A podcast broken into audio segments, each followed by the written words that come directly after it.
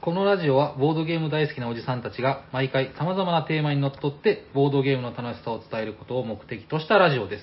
はい、おはようございます。おはようございまえー喋ってるのはヤコウと、す !T 斎藤と、サニバタイラです。おしゃべりサニバボードゲーム大作戦会どうも始まります。お願いしよろましくお願いします。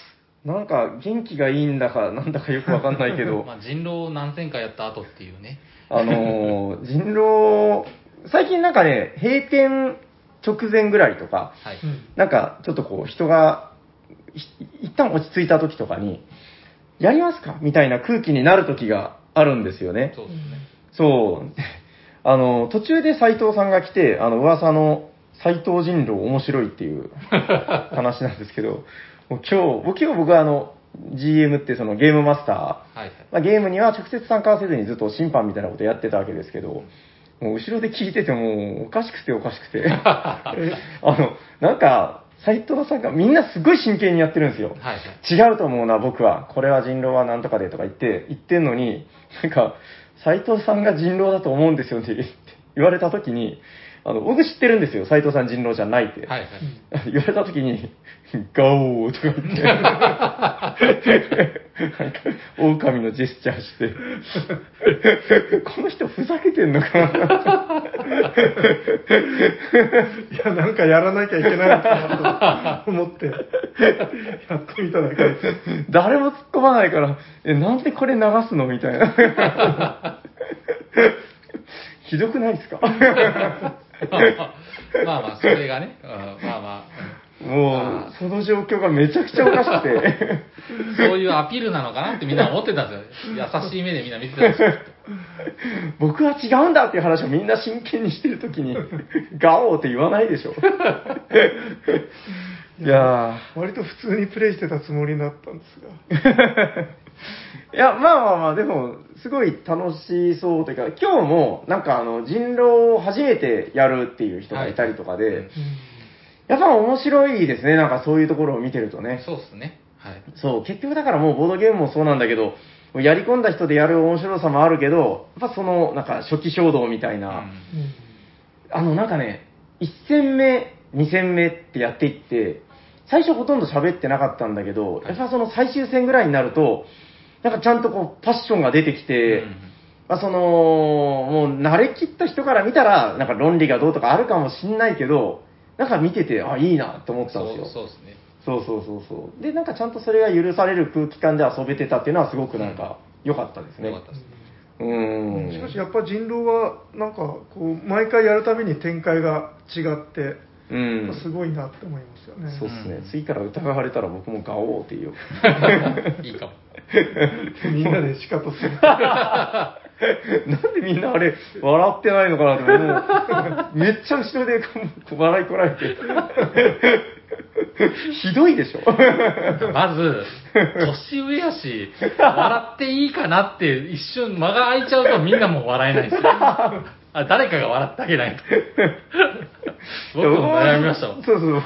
僕もまあ GM だからなんかあんまりね、後ろでこう笑っててもいけねえなと思って。はい ひどいなと思って、ちょっとな涙が出ましたもんね。 笑いすぎて。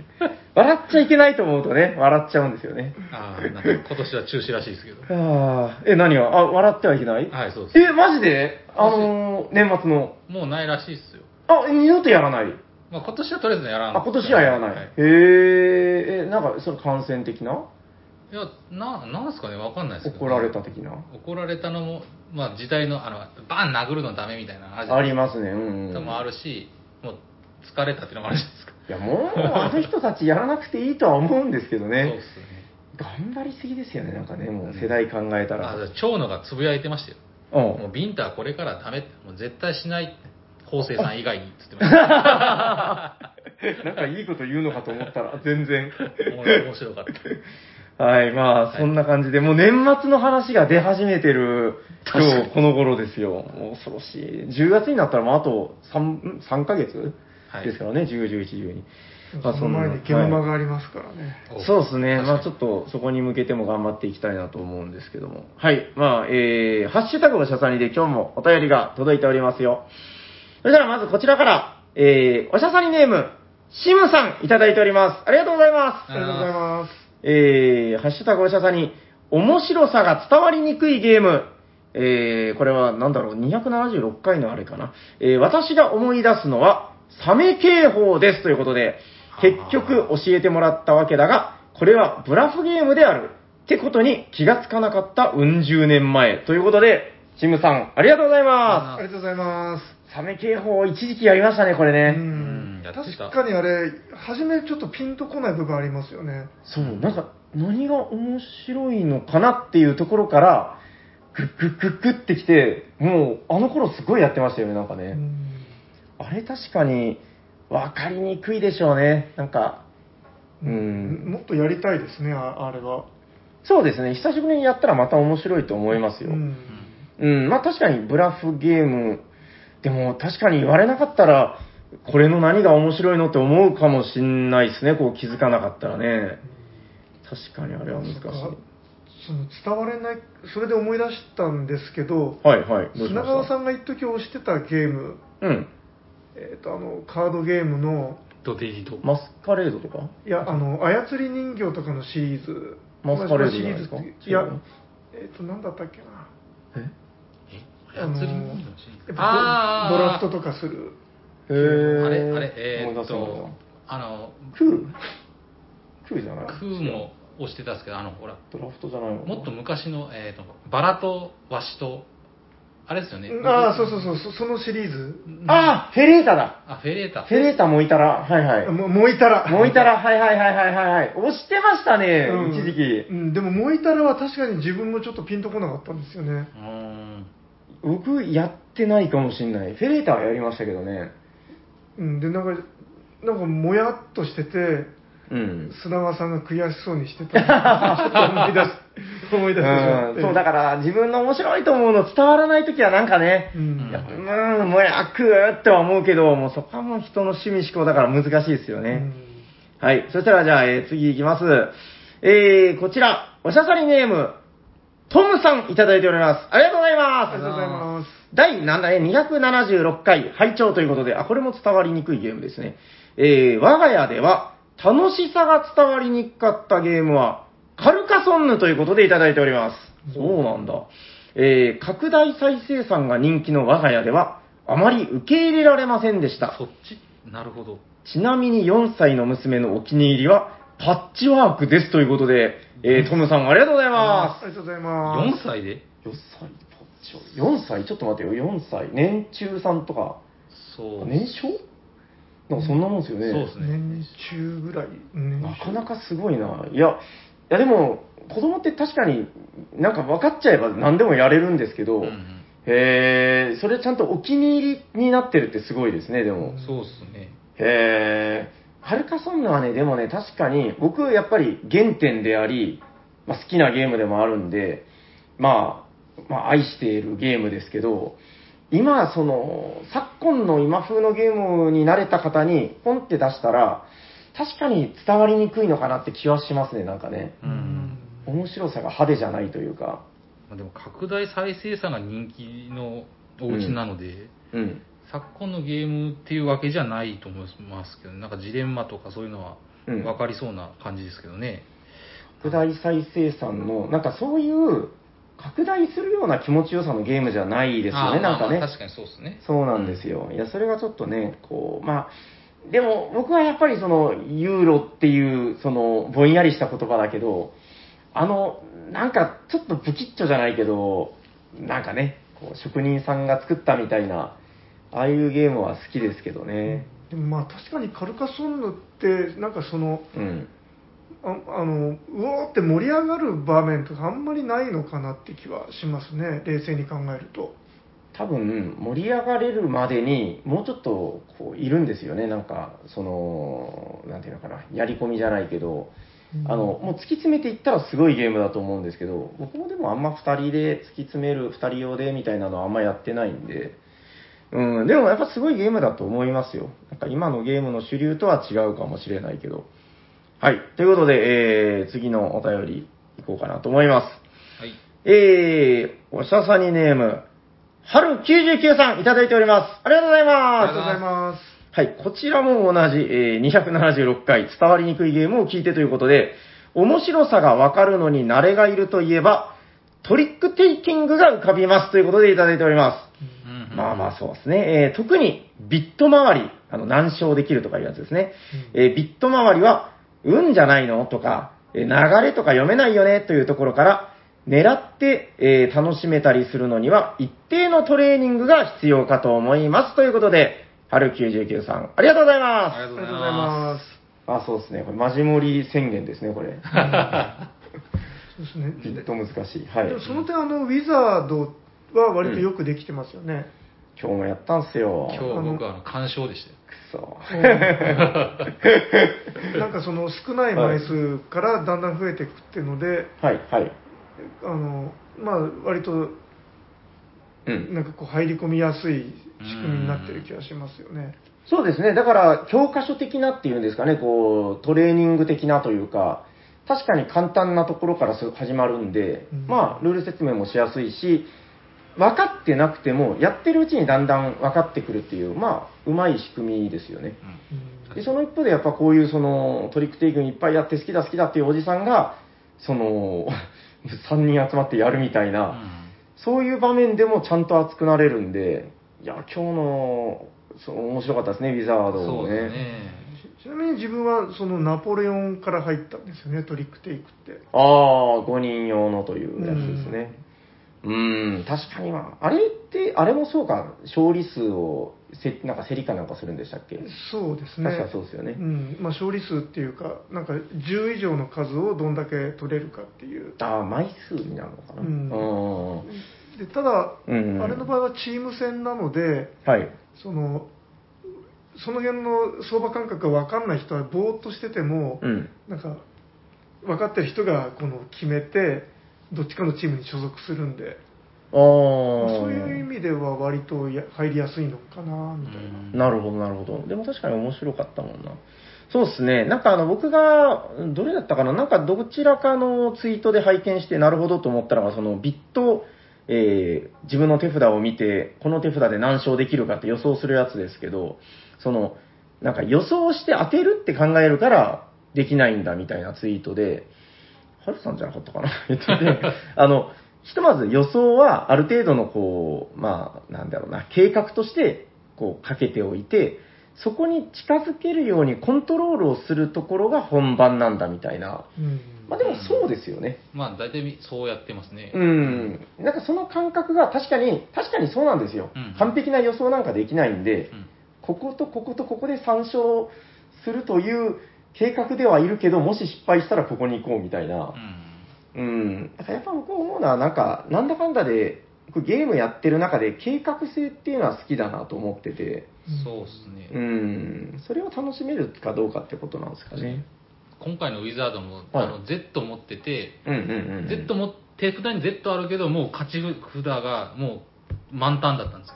で、あではい Z 出したら勝っちゃうっていう状況で、うんうん。で、僕がリードカラーを持ってて、えっと N を出して、まず負けるあ。僕が最初の手番で N を出して負けると。うんうんうんうん。で Z っていうのは最強最強カードを持ってたけど、N 出して、とりあえずリードじゃなくして、別の人にリードをも持ってもらう。うんで、Z はこの中に多分4枚あるじゃないですか。はい誰かが持ってるって予想しとって、誰かに出してもらって Z 出すみたいな。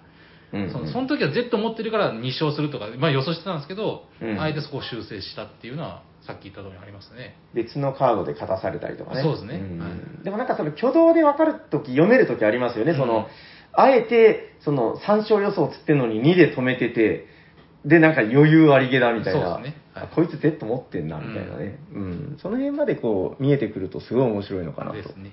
思いますけど。はい。春99さん、ありがとうございあますりが。とうございます。えーそれではね、今日はちょっとあと1通、えーなんかちょっと溜まり込んでるので、あの、このハッシュタグの方、もう1通読まさせていただきます。はい。はい、えー、おしゃさにネーム、カルメンシュンさんいただいております。ありがとうございありまがとうございます。す。えー、277回拝聴ということで、怖い話の、あ、そんな回あったかな。えー、夜行さん名言集ということでお、やえー、not for me でも、何かの折にやってみることが大事なんだなぁ。どうぞ。ドドン。とか、赤ん坊が泣き止んだのは環境が変わったからだ。これ名言なの そして、お地蔵様は慈悲深い。はい。なんかだんだんボドゲの話がなくなって。 えー読み人知らずの庶民の歌、日記が残っているのは日本独特の文化なんだよね。うーん、いろいろと勉強になりますね、おしゃさに。ということで、えー、カルメンシュンさん、ありがとうございます。。ありがとうございますだんだん途中から、ヤコウさんのうんちくコーナーみたいになってますけ だど。ってこの回、ボトゲの話ほとんどしてないじゃないですか。あ、そうだ、あの、ちょっとそこ、あの、喋っていいですかはい。まあいいですあよ、どうしたんですの、か。はい。前回の放送で、はいはいあの、小野さん、テーブルインダー、あゲームインザワールドの小野さんから、あの、あ、はいはい。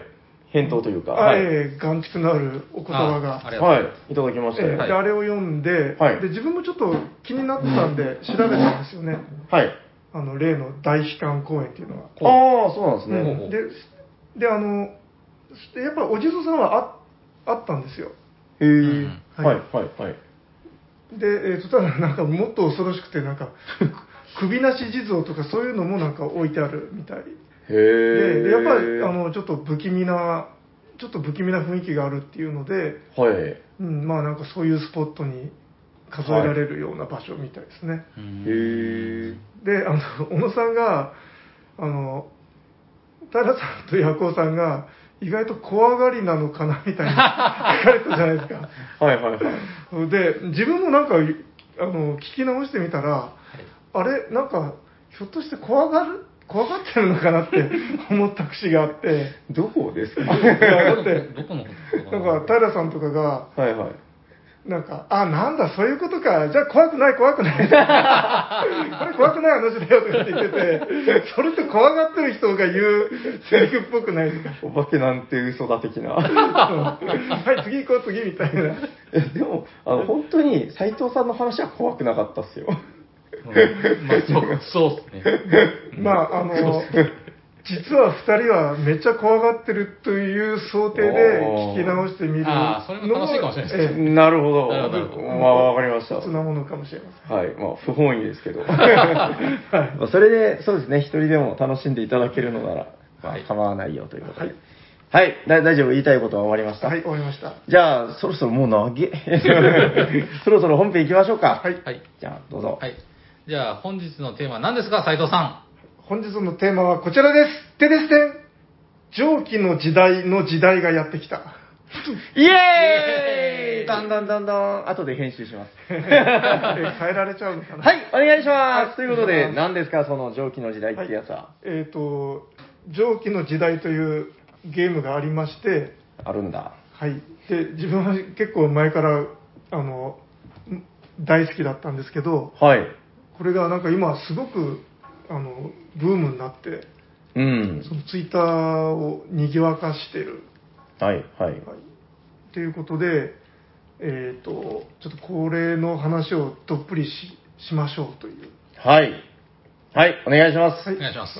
そうですね。まあ今だから主にツイート上というかまああの TL 上っていうんですか。ツイッターで話題になってるのは、いわゆるデラックスってやつで、はいイーグルグリフン社が出している、はいあの箱のでかいおしゃれなシャレオツバージョンですけど、こいつですね。はい。この間試しにやったのは、あまあ、一応うちそのデラックスは入手したんですけども、えー、この間使わせていただいたのは斉藤さんの、これ第3版って言ってましたっけあ、そうですね。完全日本語版。アークライトから出た完全日本語蒸気の時代完全日本語版はい。結構男らしい感じの見たそ目うの。そうそうそうはいはい。でもこれ良かったっすね。改めて見たらなんかその、プラコマというか、うん電車のコマが異様にたくさん入ってたりとか。そうでなんか今はこのデラックス版が出て、はい。なんかやっぱこのおしゃれなんですよね色もなんかちょっとパステル調になったりして、うんうん。あのおしゃれになってなんかすごく人気がに火がついたのかなといううんそうれん。もあるんですけど、はい。その完全日本語版のやつは割とあのなんかいろいろ男らしい 雰囲気の、なんかドスン、ズドーンって感じですよね。そうそう。で、あの、結構これなんか安くなってたんですよ。わかります。はい。当時安かったですね、これ。そうそう。で、自分も、なんか、いすごい評判のゲームだっていうのは聞いてたんですけど、うんなんか一方で、あの、なんか重くて苦しくて人を選ぶみたいなうん。話いもいっぱい聞いてたので、はい。ちょっと一時スルーしてたんですけど、はい。で、買ってやってみたら、うん、このやっぱめちゃくちゃ面白かったという。 はい。そうですね。だから、自分も、まあまあ、この3人で遊んだわけですけど、はい。自分もだから5、6年ぶりぐらいにやらしてもらったって感じ。ヤホーさんもそうですよね、多分。いや、僕、初めてですね、多分。あれはっきあれ、キャンプとかでやりませんでしたあ、いや、多分、キャンプの時僕は、あの、アグリコラしかやってないですそうですか。はいあじゃあ、ヤホーさん初だったんだ。はずですね、このキャンプでアグリコラとかキャンプで蒸気の時代ってだいぶおかしいですけど、あの時おかしかったんですよね。あの、テントの中のね、薄暗いとこで、アグリコラのテキスト読めねえとか言いながらそうっ すね、やめればいいのに、みたい な。間違ってますね、明らかあに。れは間違ってましたね、うんそうで完すね全に。はいい、や、まあまあ、それはちょっと置いといて、えっと、当時だからやって、でももう、まあ、あのー面白かったけど、なんか当時そんなに残らなくて、で、改めてさせてもらったら、あの、今見るとこれシンプルなんですね、なんか仕掛けとしてはね。そうですね。うーん、マップにまあ、その、線路を引いて、それがまあ、コネクションというか、自分にとってのコネクションであり、それで荷物を運ぶっていう、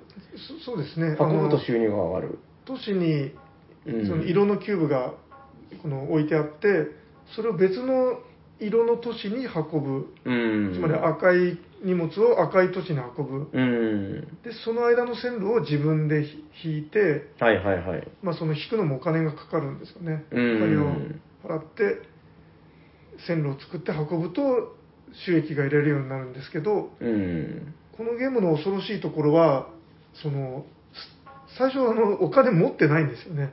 はい。鉄道事業を始めるくせにお金を全然持ってなくて、うん借金するところから始まるはい。ところが、その有名なうん。おかしい、苦しいところ。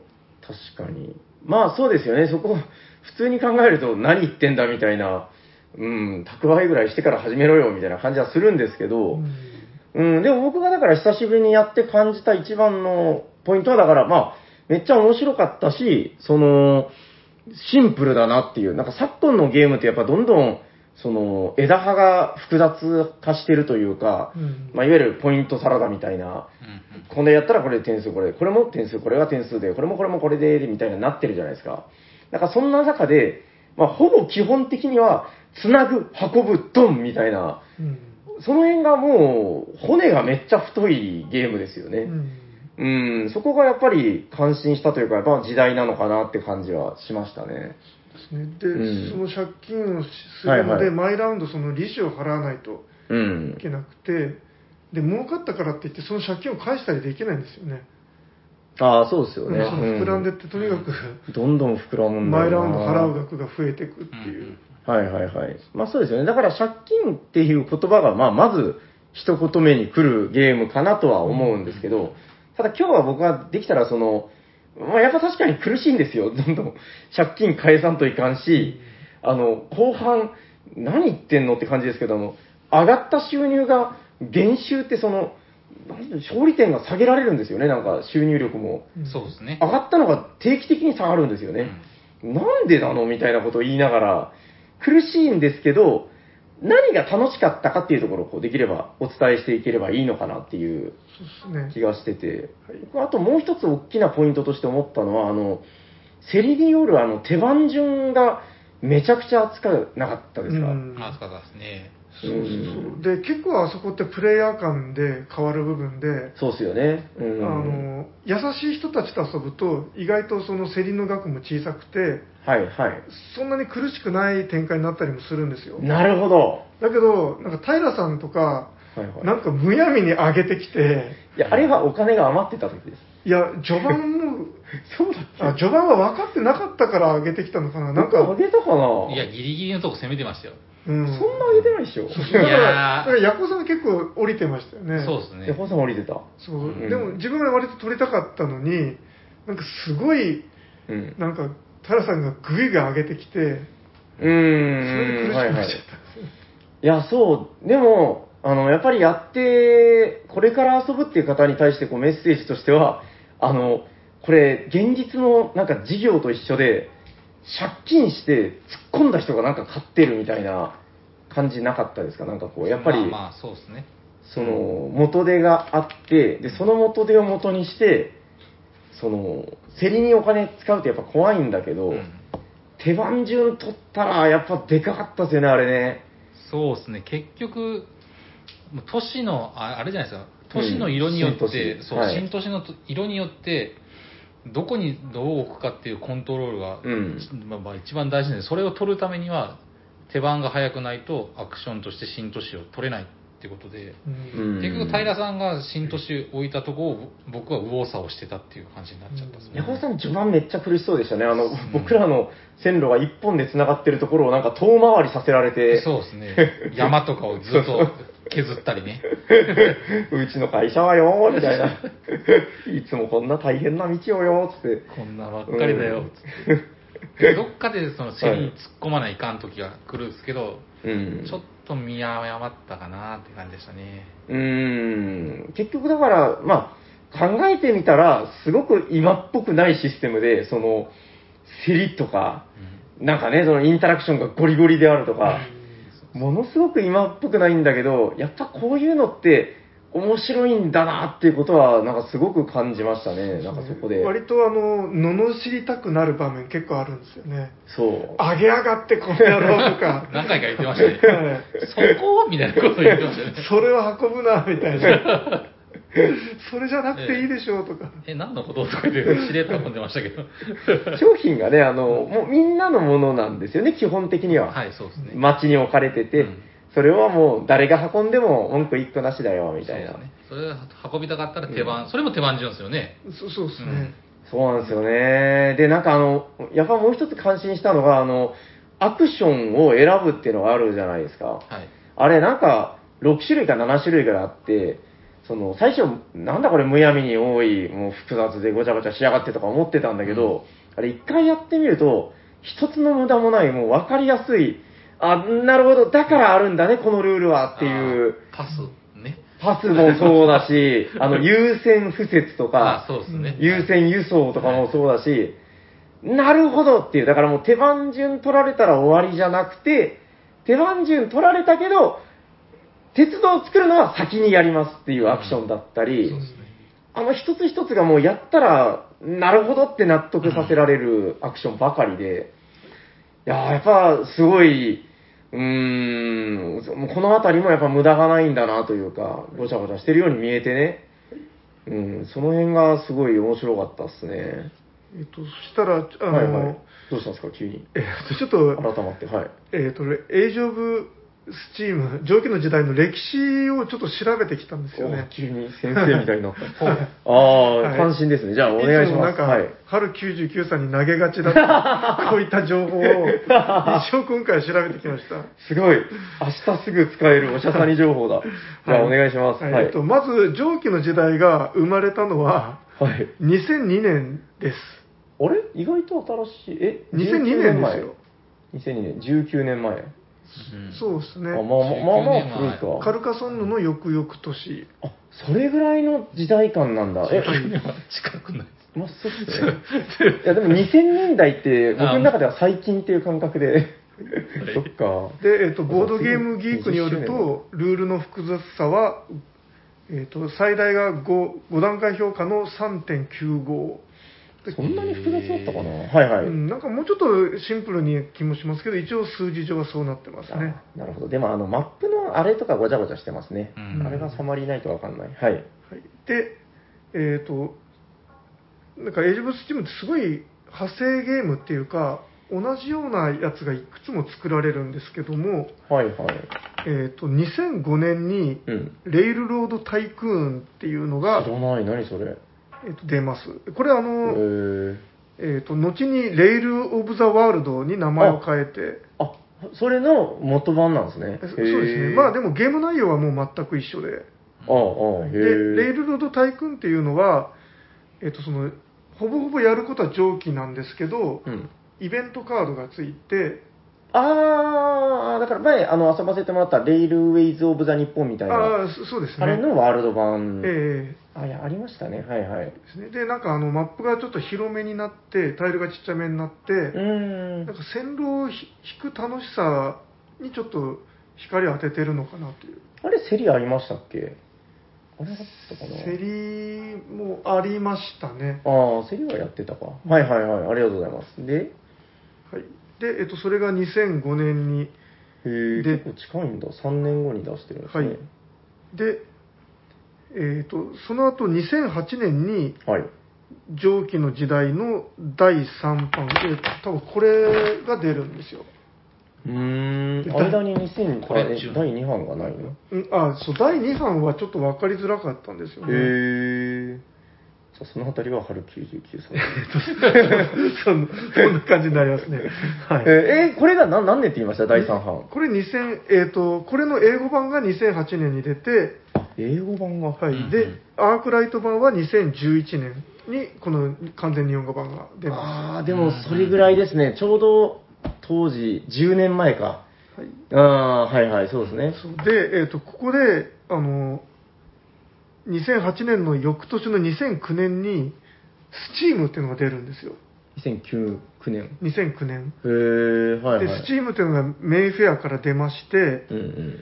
で、おそらくこれがちょっと揉め事の始まりありましたね。あのー、ワレスが許可出してないみたいな、ああ、当時言ってた気がするう。ん、あの、はいはい多分そのイーグル・グリフォンと、んそのちゃんと契約をしてたと思うんですけど、うんうん。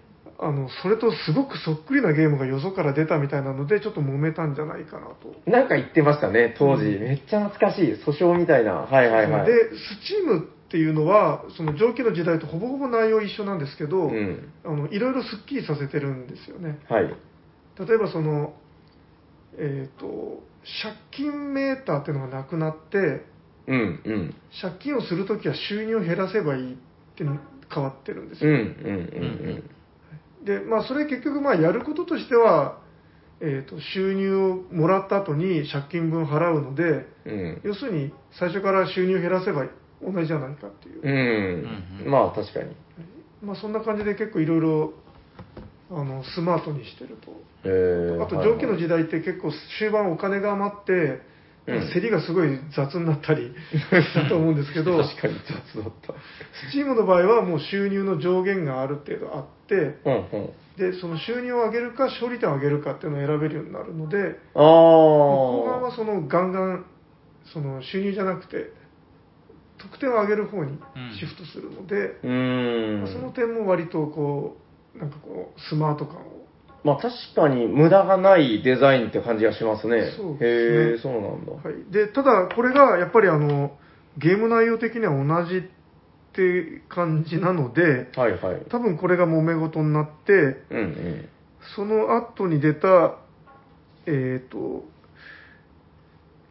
2009年にレイル・オブ・ザ・ワールド、そのレイルロード・タイクーンの名前変えたバージョンが出た時に、うん。ワレスの名前が消えてたりするんですよ。えああ、あで、実は、えっ、と、これは2011年出たあ、ああ。はいはい。えー、と上記の時代完全日本語版もどこにもワレスの字がないんですよあらそうだったっけそうなんですよあれあ、ないっすね。だいたい箱表にドンですからね。そそうなんですよどこにもなくあてれでこすのねデラックスエディションは入ってましたよね。あはいはいはいあれ入ってるっけそれ入ってると思いますよあれ入ってねえぞ。なんかでもどっかに載ってた気がするけどな。マーティン・アレス。あれない、 ない。あれでもありましたよね。あでも箱表にないぞ。あないですかほら、ないっすよ。ほら、おデールックスエディション。おーねえ。えっ、とあ、ないんだ。そううただえっ、と、はい途中で和解してんえっ、うん。よとく調べてきましたね。えそうですねあのレイルウェイズレイルウェイズ・オブ・日本うん。が出るときにはもうワレスの名前戻ってるんですよああ。ですからこれも残っ多分出てると思いますけどね少なくとも箱表には書いてないですよ。うんなんかちょっと騙し絵とかで書いてんのかな、ワーレスみたいに。そうやっぱりそのワレス信者の方たちがはい名前がないならその出資しないぞみたいななんかそんな感じでうん。まあちょっとちゃ若干想像が入ってるのかもしれないですけど、うん。それで、あの、ちゃんとやっぱ、これはワレスさんが作ったものですという感じで、なったので、みんな気持ちよく出資できるようになったという。はあ、はいはいはいはいはい。へえ。すいません、もし違うところがあったら、ハロ99いやすごいあのややこしいんですよ、これが、本当に。うーん。なるほどね。だからまあ、一筋縄では言ってないということですね。はい。はい。蒸気くんは。なるほど。あ、もうじゃあ歴史の話ははい、それで終わり。はい。うん急になんかね、しなんか神妙な面持ちで言い出すから、どうしてもこれを言いたかったと。せっかく調べたからね。そうですねいや、たまにはなんかこの、有益な情報、なんか面白いっすねとか言ってるだけじ ゃない、あれもなんか、いいのかな。真のアカデミック。楽しいっすね。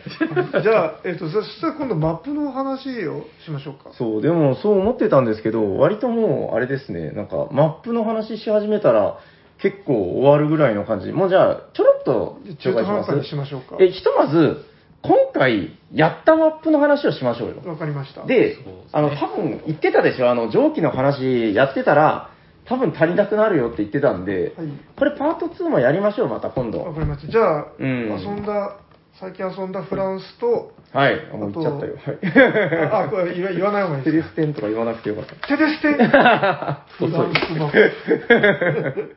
い、ということで、こえっ、と、昨日、おととい、3日前ぐらいですかね。はい。え3人で、おじさん3人で遊んだのが、フランスマップということでフランスマッ。プえ、これは何ですか ?3 人に割とおすすめだよみたいなこと。そうですね。あの、ちょっと狭いので、なかなか出てこ ないな。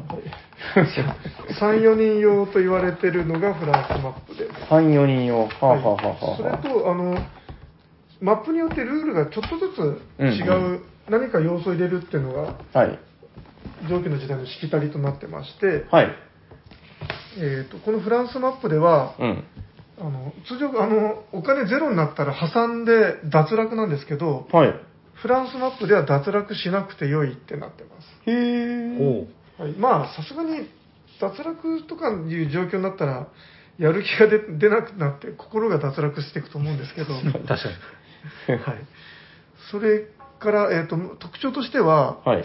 あのパリがこれね、パリ。に。パリそ。うパリがドドンとあってこれがあのうんフランス経済の中心地となっていて、はい。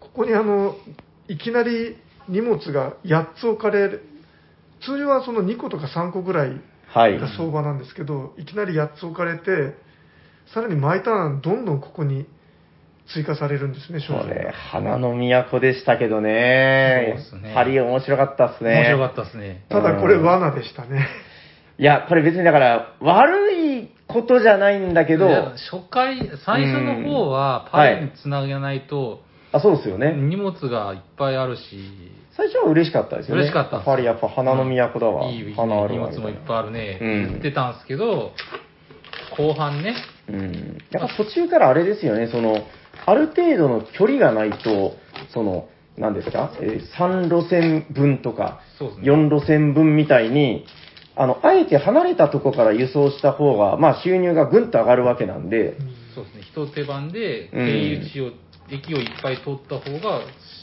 資本が通るんですけど、あのパリって、あれじゃないですか、その色が、うん、オールマイティー的な、ね。オールマイティ的な黒以外の、はい。何でもそこで止まっちゃうって感じ、僕はもう思い感覚的にはねももううパなリんがか勝手に回収する。ブラックホールみたいでしそたうね。そうもうあ、ここが、あ、ここが。そうそれで全部吸い取られていく。途中からなんかヤコウさんが線路を改改造して、パリ、繋がないようにしました。何でしょうパリよけとか言ってましたよ、ね。あれだけど自分も、あの、目から鱗で、自分もそれ習 って、パリスルー路線を作ったんですよね、この辺り面白いですよね。だからすごい、あの、ダイナミックというか、はい。序盤はみんなパリに平こらして、そうですねああ、パリありがてえ、やっぱ俺だって俺たちみたいな田舎者はパリから商品を取ってこないといけねえんだとか言って、こう、みんなこぞってパリに行ってたのに、もう途中からもう路線が増え始めたら、ああ、パリ邪魔だわとか言い始めて う、んヤホーさんに至ってはもう改修工事しちゃって、そうですね。パリ、もう繋げないです。ひどいっすよね、これ。 で、3人ともその最初にパリの近くに、なんかごちゃごちゃ作っちゃったんで、はい。あのその結局その下に伸びていかないと長距離路線が作れなくなるんですけど、うんううん。そのなんか山がその下の方にドンとあるのでそうっすね。その下に行くルートが限られてしまって、うん。そこでちょっと自分は出遅れちゃったんですよね。斉藤さんね、ずっと海の方で。そうそうそう。なんかせこせこせこせこ。無理くりそこで長距離路線を作ってたんですけど、ポポッ プスプスみたいな。平さんとか伸び伸び下の方に伸びてって。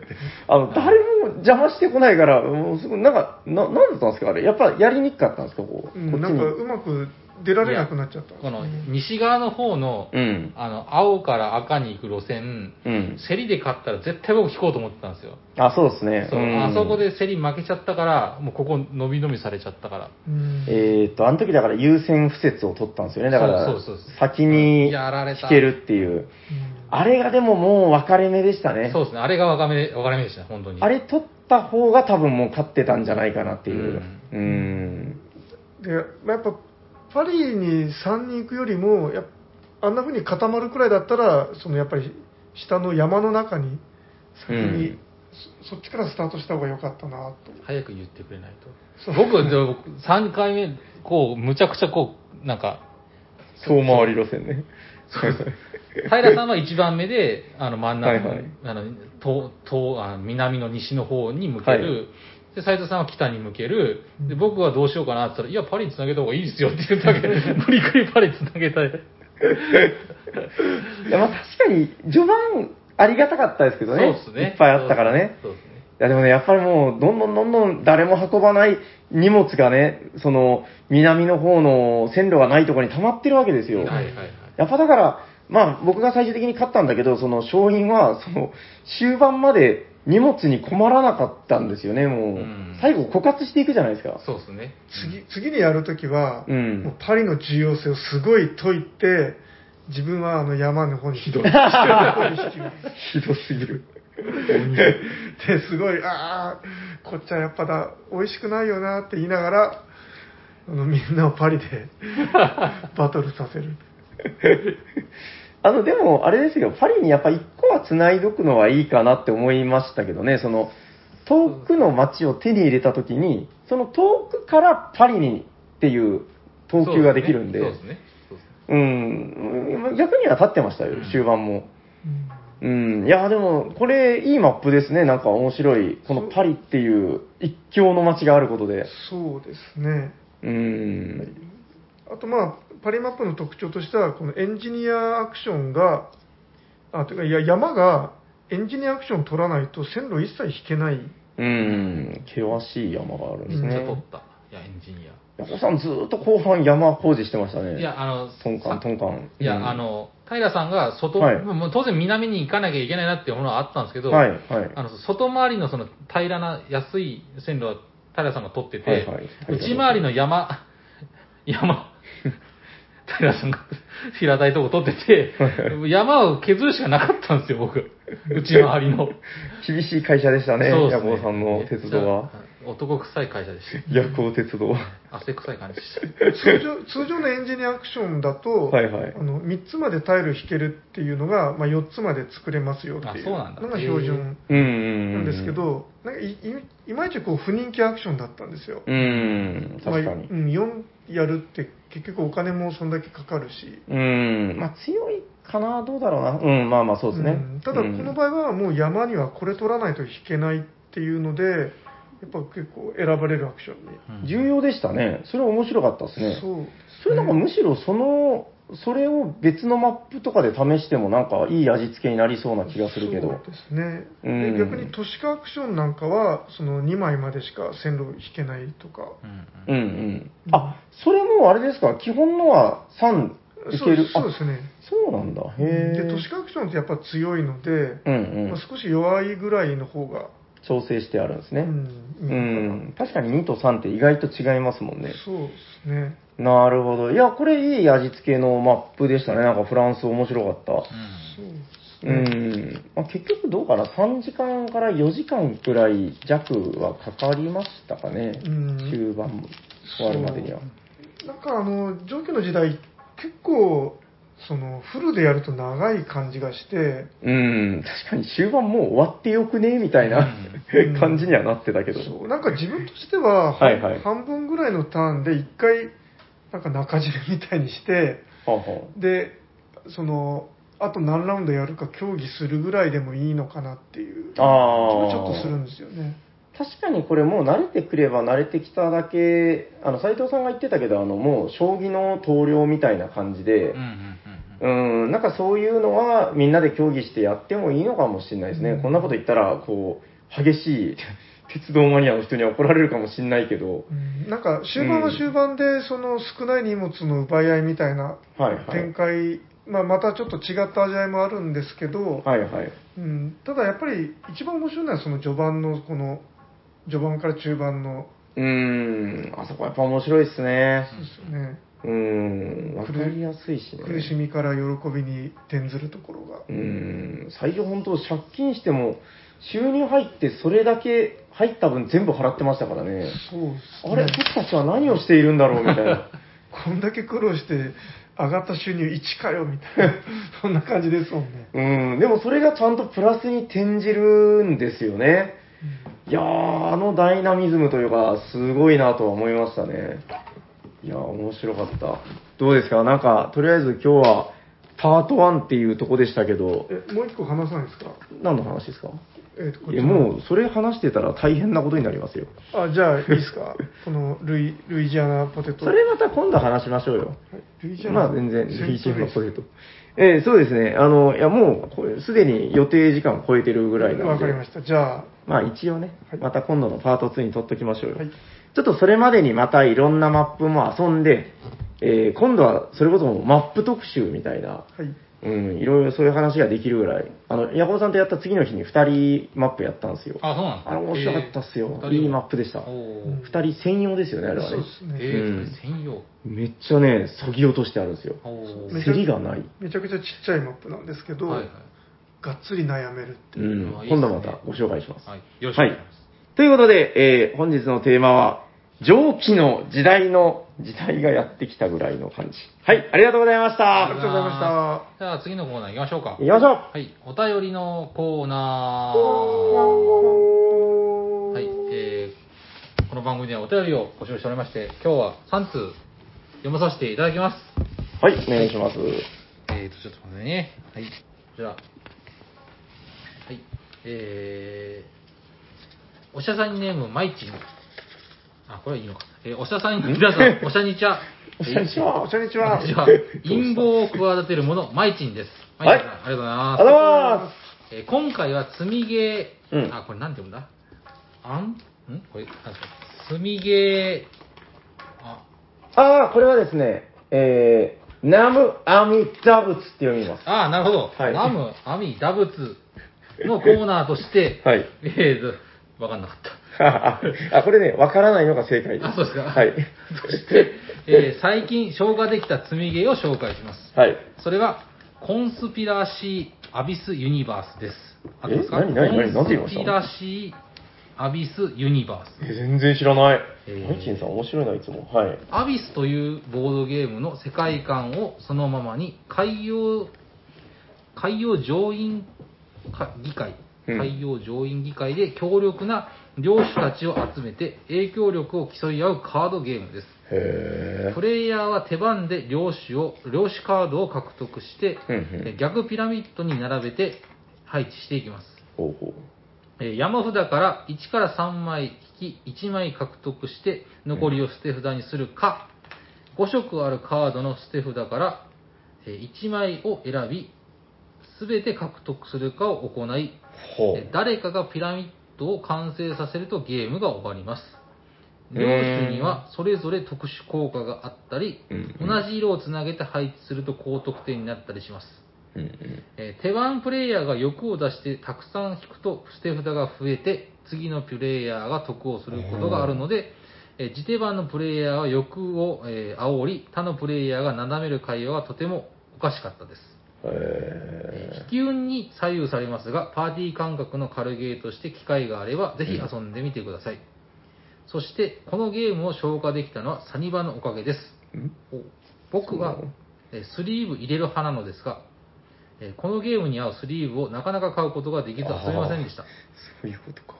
えー先日お、先日オフあオリフラムのスリーブと一緒にサニバで買うことができて、ついに遊ぶことができました。それはよまかったたメジャーでないスリーブが必要な時はよろしくお願いします。PS ステッカー希望です。ということで、マイティンさん、ありがとうございます。ありがとうございます。へえ、なんか面白そうですよ。コンスピラシー・アビス・ユニバース。全然知らないな。マルチンさん結構なんかこういう聞いたことないけど、へえっていうのをなんか定期的に送ってくださっていいですね。捨て札からがっつり拾えるっていうのは、なんかあの、ケルトとかがね、あの、有名ですけど、その、捨てたところから取れるみたいなうんジレンマが、なんかまたその、ちょっと違う味付けなんでしょうね、きっと。面白そう。うんうんうんへえなるほどないやこういうのはでもなんかいいっすねやっぱこう偏愛というかねううんん世の中のみんながもうなんか有名タイトルを遊んでる中でうんこういう誰も聞いたことないぐらいのえ知らないですよね知らないコンシ知ーらラなシいーですいやーマイチンさんいいアンテナだなさすがうんでも確かにあの有名作の紹介みたいなのってもううん知ってるよってなりがちなんで、うん確かになんかこういう聞いたことないゲームの話の方がうんなるほどって思います、なるほどね。うん、まあまあ、その、まあ、知ってるゲームを話してくれる面白さもあるけど、うんあの、やっぱり自分もまあ何度も話してることだけど、あの、10days ラジオとかを聞いて、その、まだ見ぬゲームに夢を、なんかね、こう、はあ、どんなゲームなんだろうみたいな。やっぱ、それを、なんかね、あの、探しちゃうんですよ、やっぱ。へえ、なんだろう、そのゲームは、みたいな。で、それを実際手に届くまでのワクワク感とか、そういうのはやっぱありましたね、なんかね。いや、いいもんですね。あれ大丈夫ですかはい、大丈夫です。はい。ということで、マイキンさん、ありがとうございまありがとうございまじゃあ、次いきます。す。はい。えー、ドラゴンスレイヤー、うんおしゃべりサニバの皆さん、こんにちは。すこんにちは。うんえーなんだ謎のお便り職人、カルメン・ザ・ダークネスと申します。誰 えーそんな人は知らない。自ら謎と名乗る愚かさはさておき、名前にカルメンが入ることと回りくどい長文で、もしかしたら何かしらの人物が思い当たるかもしれませんが、お便りの内容から名前を伏せていることをお察しいただけると幸いです。ほう危ねえ、言うとこやった。はい、えーサニーバードにて、ドローントゥアドベンチャー購入させていただきました。はい。えーコロナ禍の中、販売に尽力していただき感謝いたします。ああ、はいはい、どうもどうも。えーしかしながら、ルールブックを読み進めていたところ、うんうんいても立ってもいられなくなり、お便りさせていただいた次第です。ほうほえーボードゲームでは毎度おなじみのパターンではありますが、う。うん。最近ドラゴンを倒した人がスタートプレイヤーになりますといったルールが書かれていました。あそんな無茶なと思いながらも、私はあることを思い出し、ハッとしました。あ、ほ TRPG などファンタジーの世界ではドラゴンを打ち倒した者に竜殺し、すなわちドラゴンスレイヤーの称号を与えられることがあると思います。う。うん。えこれはまだ私が妻と会う前に、あ妻と会う前にあるあ悪い先輩とうん。闇の冒険者としてダンジョン探索に明け暮れた頃いてあ明け暮れていた頃の話です。ほうほうほ皆さんはご存知のようにダンジョンとはう。うん。一般的に複数の精霊が在籍しており、うん。えー入入り口で指名料や入場料を払うことによって精霊と戯れることができるというシステムになっております。おやなんかちょっと。ん悪い先輩に教わり、はいはい調子に乗っていた私は、うん3度目のダンジョン攻略に挑んでいたのですがなるほ、どそこで私は思いがけずドラゴンに遭遇したのです。なるほドラど。ゴンんまあいいや、はい。えー予定で分かってきたぞ予定していた精霊がお休みだったため、ああその精霊別の精霊の部屋に進んでいたのですが、あ、なるほど。部屋に入るなり存在な塩対 応。えようやく部屋の壁に吸い付けられ た大きな鏡越しに、えうん塩対応の精霊と目があったのですが、何やら精霊以外の別の視線を感じます。うん。えふと精霊の背中を見ると、ぴったりとした和風のインナーだと思っていたのは実は入れ墨で、おー精霊の背中に書かれた和風のドラゴンがこちらを見つめてることに気づきました。なるほど。どうした小さき者よ。怯えているのか。今まで、今まで、いやあの、恐ろしいドラゴンくんにお願いしますって書いてあったんで、はい、え今まで漫画やドラゴンあドラマの中でしか見たことのない本物のドラゴンが目の前にいるのです。うん怖くないはずありません。私が恐る恐る供物を捧げると、ドラゴンはコンビニのビニール袋の中を覗き込み、え肯定でも否定とも取れるうなずきを何度かすると、まあ、ありがたくといただく、ありがたくいただくか、と前置きした上で、あしかしだ、このアーモンドチョコは良いとして、なぜ小さき者は供物という、供物というと、えミルクティーを用意するのだと何とも答えづらい質問をしてきます。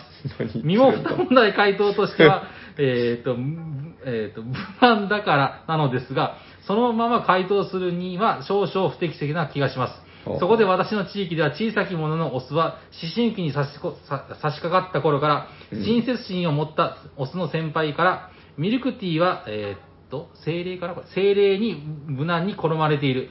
という情報を受け取り、そして次の世代へと、この情報を引き継いでいくのですほう。つまり、ミルクティーが無難という情報は小さき者のオスの DNA に脈々と受け継がれていく魂の叫びなのです。なるほど。一気にまくし立てるのも不適切な気がしてしどろもどろしていると、その様子に満足したのか、ドラゴンは、まあ、ありがたくいただくがなぁ、と、先ほどと同じセリフをいくら、いく分、柔らかい口調で繰り返しました。はい。えー一体、これが、これの何がドラゴンの殺しなのかと皆さん、いか、いぶかしく思われるとは思いますが、えー実はこのドラゴン、あ、ダンジョンはよくある、精霊の気分や交渉次第で、といったものではなく、入り口である呪文を唱えると、特別なサービスが確定するという噂が、まことしやかに囁かれているダンジョンだったのです。ほう。えーこの後、私がドラゴン殺しの試練に挑み、称号を得たのか得られなかったのか、それとも特別なサービスを受けられる呪文など、そもそも存在せず、ただの噂話だったのか、この結末をこの場で詳細語るは、あーおしゃべりサニバの番組の趣旨に反すると思われますので、結末は皆さんの想像にお任せしつつ、お刺身の皆さんに2つの質問をさせていただきます。おこう。こだけで良いんじゃないのか。 まあいいや。えー一つ目は、はいドラゴンが登場するボードゲームでおすすめのものはありますでしょうかというおことと、と。はい。え二つ目は、私が遭遇したドラゴンも証言していましたが、うん私の身身の回りでは、女性に差し入れするならミルクティーが無難という説が根強い強い気がしていまいるのですが、長崎ではどのような飲み物が有力なのでしょうかはそもそもおしゃさんの皆さんは、性格的にそのような小細工はされないような気もしますが、 もしありましたら教えていただけると幸いです。なよるほどろしくお願いし、お願いします。なお、念のため私も先輩もすでに闇の冒険者は引退していますので、誤解のないようよろしくお願いします。ということで、えーと、かタイノスケーツカルメンさんありがとうございます。 い。あありがとうごらざいます。ーすごい夜行劇場でしたね。 な、長いっドラゴンの質問するために、あれだけ闇のドラゴンの下りを。す。そういでやすね。ー、すごい。いや、もう、でも、なんか、風景が目に浮かびましたよ。ヤホーさんのおかげで。すねえーと、何の話でしたっけミルクティーが、あ、じゃない、ドラゴンがおすすめ、ドラゴンが出てくるゲームのおすすめ。そうっすね。なんか自分、あのちょっと今よくわかんなかったんえっですと、けど。これはです ね、なんだろう、多分、ちょっといい子じゃない子が行くお店の話なんですよ。うーんはい。多分、ヤホーさんはそういう趣味はないですよね。ない確かですね。そうでしょ、はい僕、やっぱそのサラリーマン時代とか、あのやっぱそういうところのたしなみもあったんで、なるほど。えっ、と、斎藤さんどうなのかな、あんまりそういう話聞いたことないな。 ちょっと、なんかいまいちよくわかんなかったですけど。まあ、あまり深く掘らない方がいいんじゃないかなとうん。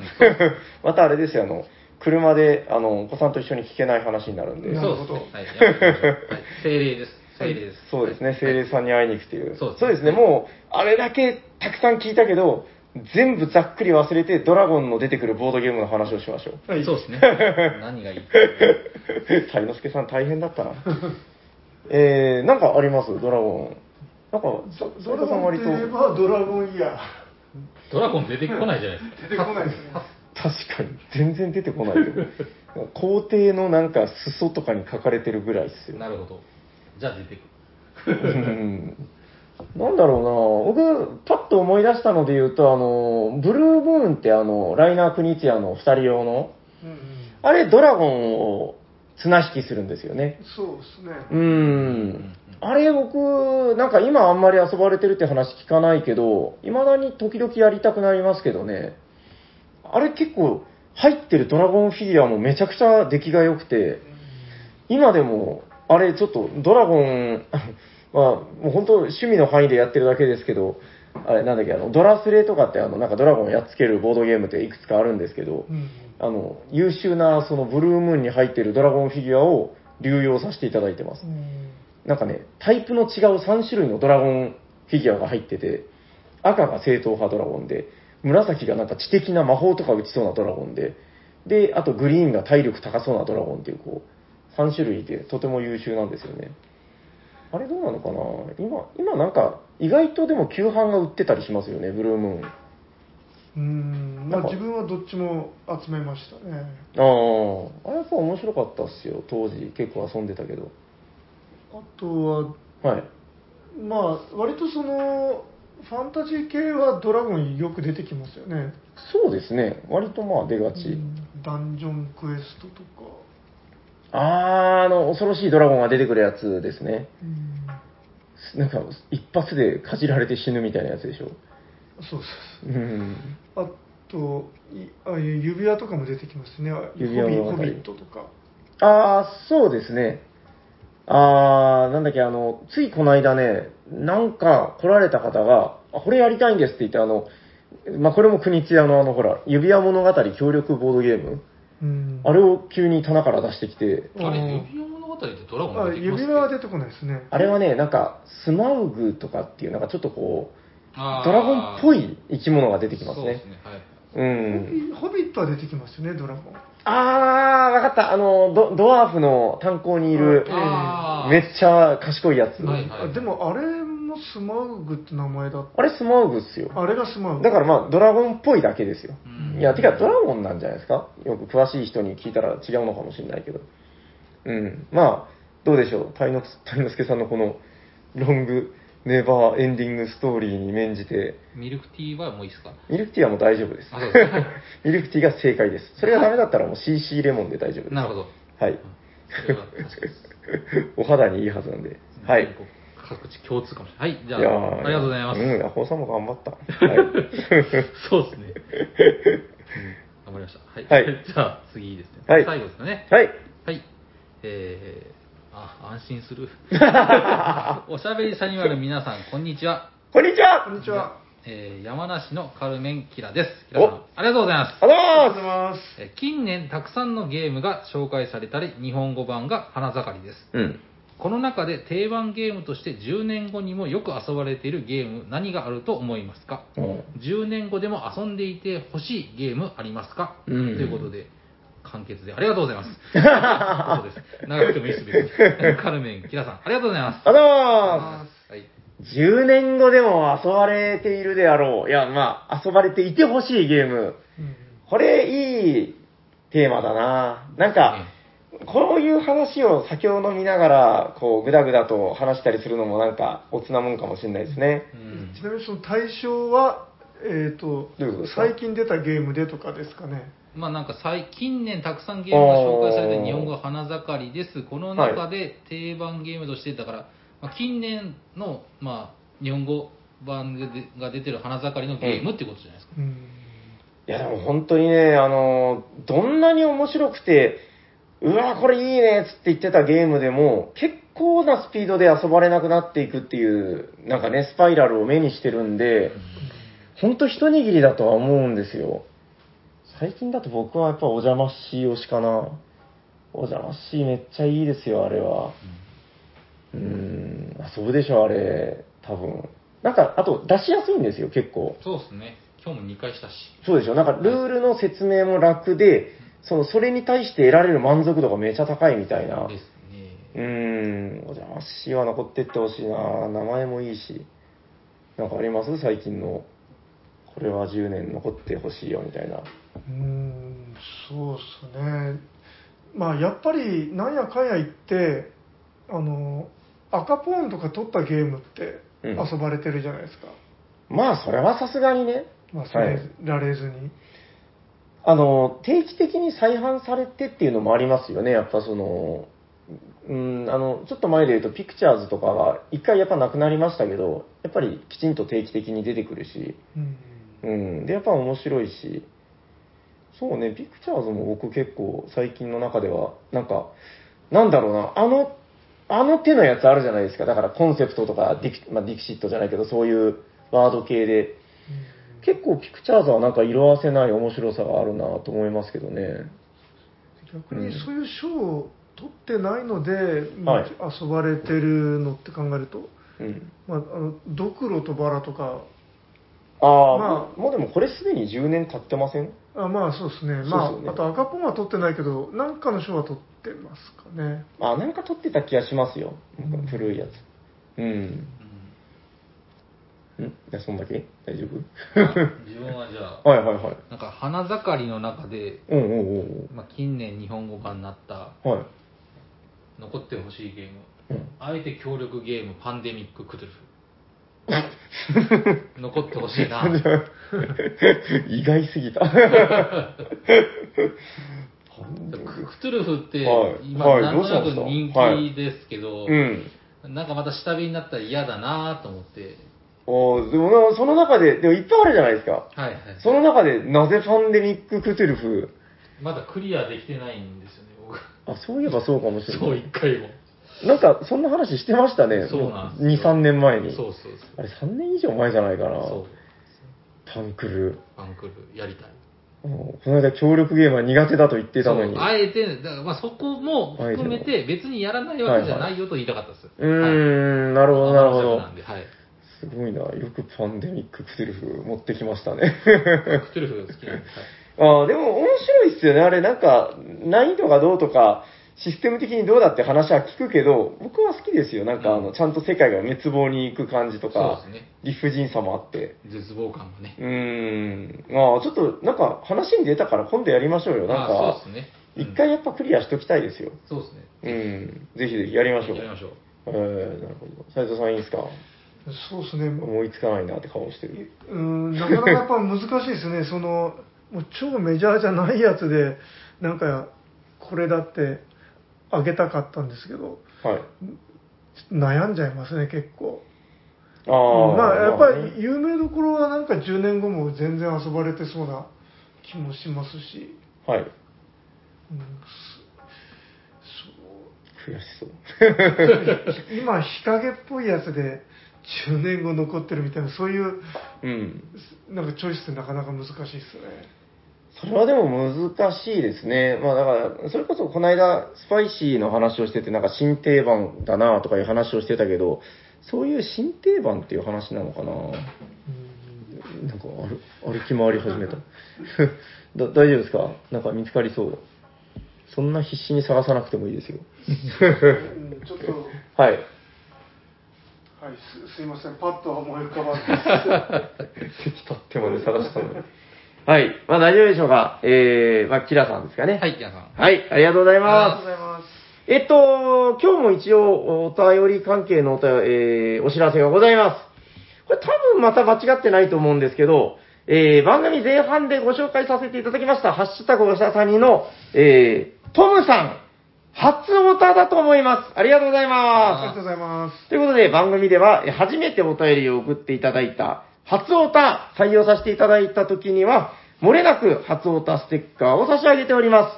ということで、あの、初オタステッカー欲しいよという場合は、えー、Twitter の DM か、えー今から言う、なんか連絡先の方に、えーこちらに送ってくださいということで、えーご住所、えー発送先をですね、えー本名と一緒に、えー送っていただければ、えーこちらからお送りしますんで、ぜひご連絡お待ちしております。ということで、番組ではお便りを募集しております。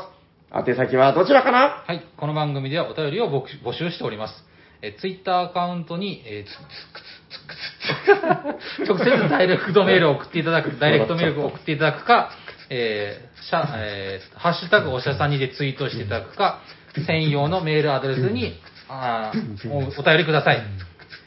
アドレスは、おしゃべりサニバアットマーク Gmail.com、シャワー SHA です。お便り待っております。おいいっすね。いいっすね。じゃあ次のコーナー行きましょう。ホ行ッきまトしょうゲームインマイヘッド。だからなんだかなんだかえなんだかー今熱なんだかなんいだかゲームを紹介するのはな誰ですか僕でーす。おーいやこの久方久ししぶぶりりだ。だえーいつ以ただ来だろう。はい僕。は持ってないんですが、はい今回今日2回やったんで紹介させていただきます。はい。えー今日紹介するゲームは、ドラゴミノです。お願いしありまがとうございますえっ、と、どういうゲームかと言いますと、すうん。まあ、ドミノなんですね、簡単に言うと。うんうんで、えーと、ドミノをやっていくんですけど、まあ、ドラゴンを孵化させたら、それが点数になるってことなんですけど、どうやって、えーと、孵化させるか。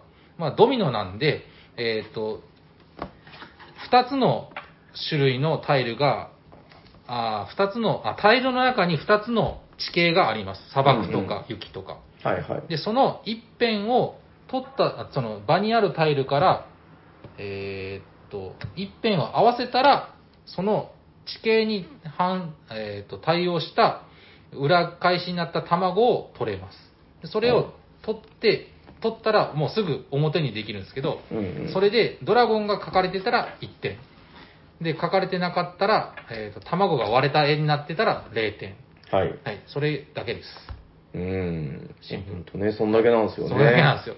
で、えっ、と、まあ、7種類ですかね。あ6種類か。6種類の山があるんですけど、えっ、と、その山、あ、卵の山があるんですけど、卵の山の中には7つの、えー、とドラゴンが必ずいます。うん。ただ、その山は種類が、あ枚数が違います。砂漠だったら10何枚とか、うん。火山の地形だったら、えっ、と、まあ、まあ、9枚とか、なんか、はいはい8枚とか。少ないうん。えーだから火山だとドラゴンが生め生まれやすい砂漠だと、はいねドラゴンが生まれにくいという形になってます、ねうんうんうん砂漠14枚火山9枚ですね、はい。はい、だからくえっ、とまあそのあと地形を地形のそのドミノのタイルもえっ、と裏になってて、えーとうラウンドの中で、えー、と4枚必ずうん出るのかな、はいはい山からでそそうですねこからえースタートプレイヤーがえー取っていくんですけど、うんうん。でスタートプレイヤーは動きます。そうしないとあのずっと有利なんでですね。そうですね。その。スタートプレイヤーの駒がえドラゴンのマークなんですけど、うんこいつは動くのはどうやって動くかというと、はい。さっき言った通りあの卵のタイルを表にして殻があると言いましたよね。うん。で、殻のマークが出てくると、ドラゴンはなぜかその、そこに埋め付けたに行きたくなるのかよくわかんないですけ ど、殻の卵に行って、このスタートプレイヤーが動きます。はいでもし次のプレイヤーの人が、また卵の殻がうんめくっちゃったら、またそのドラゴンは次の人にどんどん回っていくっていう感じになりますね。で、うん最終手番、まあ7、7回か6、8回かになるのかな。うん、そんなもんですよはいね。で、ああ最7回終だ提案、手番の人に、が、あ最後まで終わってドラゴンが、このスタートプレイヤーのドラゴンがいたら、これも1点となる。うんという、極めてシンプルなゲームでございます。はたいだ、面白いです。何なんでしょうね、これ何なんですゲかームね、この面白さ。よくわかんないですけど。うはいんルールは以上になってます。なんかだから比較対象としては、だから、そのキングドミノの、まあ、キッズ版っていう位置づけらしいんですけど、なるほど。個人的には結構これ衝撃を受けて、 はい。いやー、すごくないですかなんかキングドミノってだから縛りがあるゲームで、はい はい。縛りで成り立ってると思ってたんですよう。んうん。その、同じ色を接しなければいけないとか、はいはい。 5×5 の25マスで、その、はみ出してはいけないとかう、んうん。やっぱりだからそこの縛りがゲームとしての面白さなんだろうなと思ってたら、その縛りを全部取っ払って、 好き置なき方置き ?S あみたい方うな。んすごい優しい先輩みたいな、もう全部 OK って言ってくれるっていう。でも、だから逆なんですよね。その、接しないといけないではなくて、接したら褒めてくれるっていう。そうですね。はいそうすると人は嬉しくなってそうしたくなるっていう、なんでしょう、北風と太陽みたいな、この、この、これすごくないですかなんか発想を逆にしたら、こんな楽になったけど面白くなってるっていうね。ですね。うーん、なんかすごく不思議。ヤコさんが言ってたその、内訳の違いとかも、なんかさりげなく面白いですよね。そうですね、だからあの結構ドラゴンがで、もう全部オールあの、自分が出たドラゴンのやつは、とか、うん人が出したドラゴンのやつとオープンなんで、はい。あここの地形のタイルはもうドラゴンいっぱい出ちゃ出ちゃってるから、ああ、そうですね。あえてここは取らないで別のやつ取りに行こうとか、もう分かりやすくて、うんうんうんううんうんんそれも面白かったですね。まあ、ただ確率的に、僕はあの、カラーがいっぱい出ましたね、それでも。めっうん。ちゃカラー出ましたけどね。そう、でもね、これちょっと、一つ、これはゲームの面白さと違うかもしんないけど、最近これやって本当良かったっていうのが、あの、キッズ向けだっていう、あるじゃないですか。はいでも結構ゲーマーがやったらやったで面白いっていう話あったんですけど、何がキッズ向けなのかっていうところで、あの、運の要素が容赦なく入ってるっていうところで、なんかね、うちのイガグリが、なんか一時期、なんかすごくやっぱ素直だったんですけどうん、最近ちょっとね、やっぱ自我が出てきたというか、負けるとね、なんかすごいこう、ああ、また負けた、ふんとか 言って、なんかすっごいいじけるようになってきたんですよ。うんうん年齢を重ねて。まあ、それは多分成長なんで、別に悪いことじゃないと思うんですけど、いや、なんかどのゲームやっても、で、まあ、さすがにイガグリなんで、こう、真剣なゲームではなかなか勝てないみたいな。うんでああ、やだ、もう負けちゃった。はい、負けました、みたいな。 なるから、こいつめんどくせえなと思いながら。で、その日も、なんかいくつか遊んでたんですよ。うんあ、なんかね、その、お姉ちゃんが、なんか習い事がなんか行くっていうので、日曜日に預けられて、で、僕がちょっと手が空いたんで遊んでやってたんですよ。はいはい。でも、ああ、負けた負けたってまた言い出したから、あ、ちょっとこれ新しいのが来たぞ、イガグリっつって、ちょっとやってみよう、テストプレイだっつって、はは、気に入り直して、とか言いながらやってたんですけど、うんこれで、あの、2、3回、あの、勝って、はいもうそれは嬉しそう な。あの、だからね、ファミリーゲームって、どなたかもつぶやいてたんですけど、あの、勝負を楽しむとか勝つっていう目的以外に、家族の関係を円滑にするっていう力があ って、まあまなんかで、程よくこっちも楽しいんですよ。あ、まあまあそうですね。そう、だから、そうなんですよ。そそれって、その駆け引きがどうとかよりも、すごく大事なことだなみたいなことを思わされてう、んめちゃくちゃもう、イガグリもご満足みたいな。でも、それやっぱ運っていうことは、はい逆にイガグリが卵の殻ばっかり出す可能性もあるじゃないですあ、か。それもありました。で、そうなった時はやっぱり、ああ、負けた負けたって言ってました。そのうちあの、うちみたいに時間の無駄だったとか言ったりしないですかね。いや、でね、これ、あのーチャーミングポイントとしては、1ゲームが10分ぐらいで終わるんですよ、マジで。この奇跡的な軽さだから、あのーまあ、連続でうまくいかなかったらもうその時はごめんなさいって感じですけど、で、結構、そのセッションしていく中で、うーん、ちゃんとううまくいってくれる時もあるし、でも、なんか工夫したら良くなる気がするんですよ、このゲーム。そうですね。あと、あの、選択ルールがあって、はいはいはあい、の、はい。なんか、地形の中に何個かあの湖がある映は画なんいではすけい。ど、これね、水飲み場らしいですよ。水飲み場なんですね、ねマ。ル君が飲みに来るんですって。なんかそう、はいはい水飲み場があると卵を埋め付けやすいらしくて、うんうんうんなんか2辺が重なった時に、はいあんま詳しくないですけど、2辺が重なった時に、えっと、2つの辺が重なった時に、その湖も一緒絵があったら、それに絡んでたら、プラス1個もう1個ドドラゴン、あの、卵をもらえるというルールがあるんですけど、もう詳しくは言えないですけど、はいそれで今日やった時、うん。えっと、計は5個、い。5個5。枚取れたんですよ。あ、水飲み場が。そう、みあいや水飲み場がいっぱいあって、はい。まあ、2辺が重なってるんで、絶対2個は確定でもらえるじゃないですか、ドラゴン、はい。卵。はい。で、その時に、うまくいって、そんなことありますあります、あります。あるんです よ。あったんですよ。はい。なんかこう、この、の字とかにして、うまくこう、なるほど、なるほど。それがカッチッとはまった時、5個、ババババって取って、で、こっそり見て。そうそうそうはいはいはいはい。でもなんか10点ぐらい差がつきましたね、僕と。ではあ。普通大体7点か。8点ぐらいなんですよね。あ7点とか6点ぐらいなんですよね。あれ、のあれでも、あん中の1枚を取るんじゃないですか。えあれ、そうもでししかたしてっけ全部もらってました全部もらってました。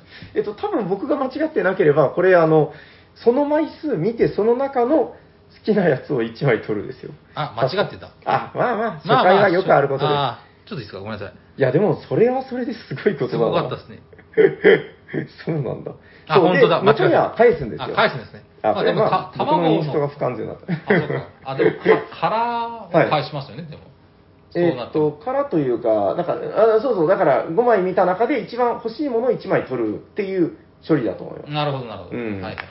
まあまあいいんですけど。へえ、ね、それでめっちゃ差がついたと。そうですね。へえ、いやだから結構、なんだろうな、いやもう本当にやって感じてほしいんですけど、その配置の仕方次第で、結構その効率が変わってくるというか、でもその効率の先にはちゃんと運があるんで、いつもうまくいくとは限らないっていうところですよね。いやー、これがやっぱりユーロゲームだぜ、あのファミリーゲームだぜということをもうすごく感じさせられまして、これちょっと子供向けだと思ってバカにせずに、いや、ゲーマーの方にも遊んでほしいなって感じですかね。うーん、いや、僕はすごい好きでした、これ。面白いですね。え、どうですか大丈夫ですか大丈夫です。はいはい。じゃあもう最後にもう一度タイトルを。はい、えー本日紹介したゲームは、ドラゴミノでした。ありがとうございあまりがとす。うございまありがとうございます。じゃあ、終わっていきましょうか。行きましょうはい。えー聞いてくださった皆様、ありがとうございます。ありがとうございますありがとうございます。えー喋ってたのはヤコウと、 T 斎藤と、すサニバタイラです。ありがとうございました。ありがとうございましたありがとうございました